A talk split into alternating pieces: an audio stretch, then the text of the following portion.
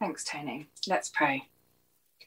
Loving Lord God, as we come together this morning to worship you, be quiet in our hearts and souls now as we uh, prepare to hear what it is that you have for us to receive today.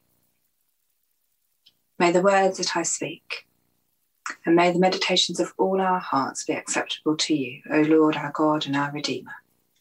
Amen. I struggled to write the sermon for this morning. Honestly, I haven't really been feeling one hundred percent. I've had a couple of headaches, my hay fever's been awful, and the medicine that I take for hay fever makes me sleepy. So all in all, not a great combination for trying to find inspiration and the words to say. And then yesterday, a friend called me and she asked, "How are you? How are you doing?" And my reply, "Oh, I'm fine, thanks." Why do we do that? Rather than be honest and say, "Actually, I'm feeling a bit rubbish. I just said, I'm doing fine." It can be hard to admit when we're not doing so well. We don't want to burden other people or admit weakness. We don't want people to worry or to make unwelcome, if well-meant, suggestions. We all struggle sometimes, though. And I wonder if a little more honesty would allow us to know and to care for each other in a more meaningful and a deeper way. If it would allow us to live more fully the life that, lives that God calls us to live. And that's what we're going to spend a few moments thinking about today. What does it mean to live the lives that God wants for us? To live in the kingdom of God. The parables from Mark's Gospel that we heard today are telling us what the kingdom of God is like, what life is like for us in the reign of God.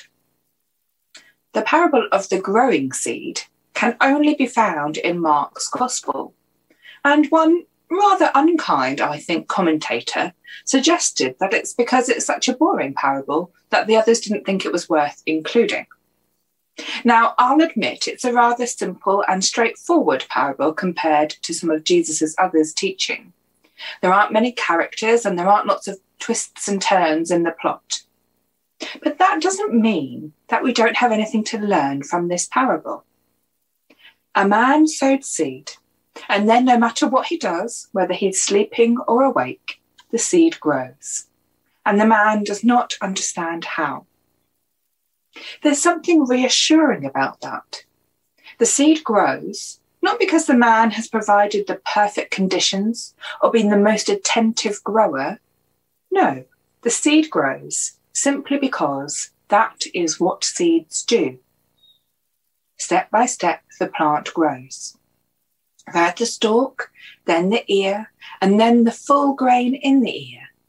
A full ear of corn doesn't suddenly appear overnight. There is a process of growth that has to happen. This is what the kingdom of God is like. Like seeds that grow and we don't understand how. Like a plant that appears from the ground, growing until it produces fruit or vegetables. The growing of the kingdom is not dependent on you or on me. And isn't that reassuring? The kingdom will grow. Because that's what the kingdom does. We are, though, invited to be participants in the kingdom. And that's a wonderful thing. We are invited to be like that seed, to flourish and grow and produce fruit, simply because that is what life is like in the kingdom. It is nourished, it is full of growth, and it is fruitful. It will grow around us, and we are invited to become part of that abundance, to live in the ecosystem of God. The second parable that we heard is the parable of the mustard seed, a more well-known parable perhaps. Maybe in Sunday school you grew some cress when learning about this parable, putting the tiny seeds into damp cotton wool and watching with fascination as over a few days they started to sprout and to grow. And Jesus says, the kingdom of God is like this, like the tiny mustard seed, the smallest of all the seeds, which when planted grows and becomes the largest of all garden plants. With such big branches, the birds can perch in its shade. The kingdom of God is like a tiny seed that can grow into an enormous plant. Now, these mustard plants were common in Galilee, and the people would have seen them all the time. I wonder if those that heard Jesus tell this parable thought about these words of Jesus every time they saw a mustard bush. It would be a bit like Jesus saying here in the U K, the kingdom of God is like a buddleia seed. Buddleias are everywhere around here, or they are in the south anyway. I confess my knowledge of the local plants further up north isn't so good, but maybe you can think of the equivalent of whatever that would be where you are. And imagine every time you walk past that bush, that buddleia bush for me, you think, that is what the kingdom of God is like. It's ordinary. It's everyday. It's everywhere. Jesus doesn't say the kingdom of God is like the most magnificent tree soaring into the heights beyond what most people can reach, or like the most beautiful flower, something to be admired and observed. No, the kingdom of God is like a mustard seed. It is accessible to all and can be found everywhere you look. This tiny seed with the potential to grow into a bush so large that birds can perch in its shade. The kingdom of God doesn't grow for its own sake. It doesn't grow in order to be the biggest or most impressive.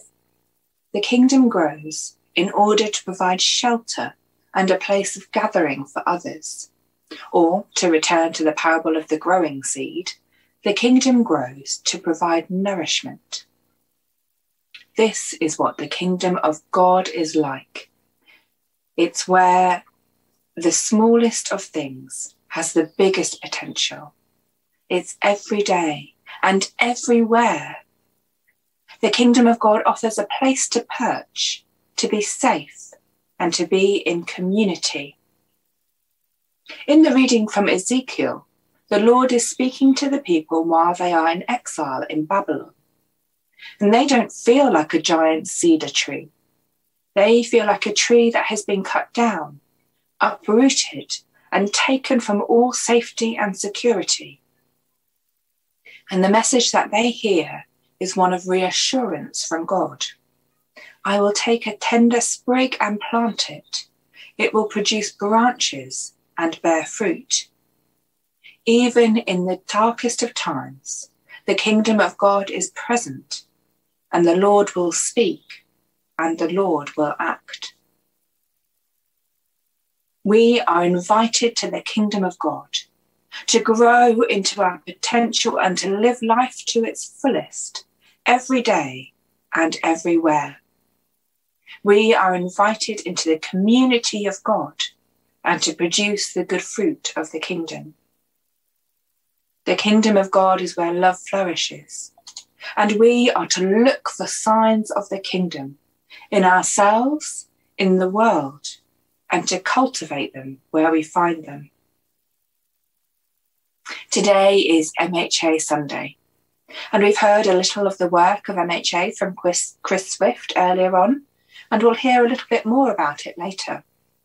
M H A is a wonderful example of what can happen when faithful disciples are willing to engage in the work of the kingdom and create community and a place where all can live life well.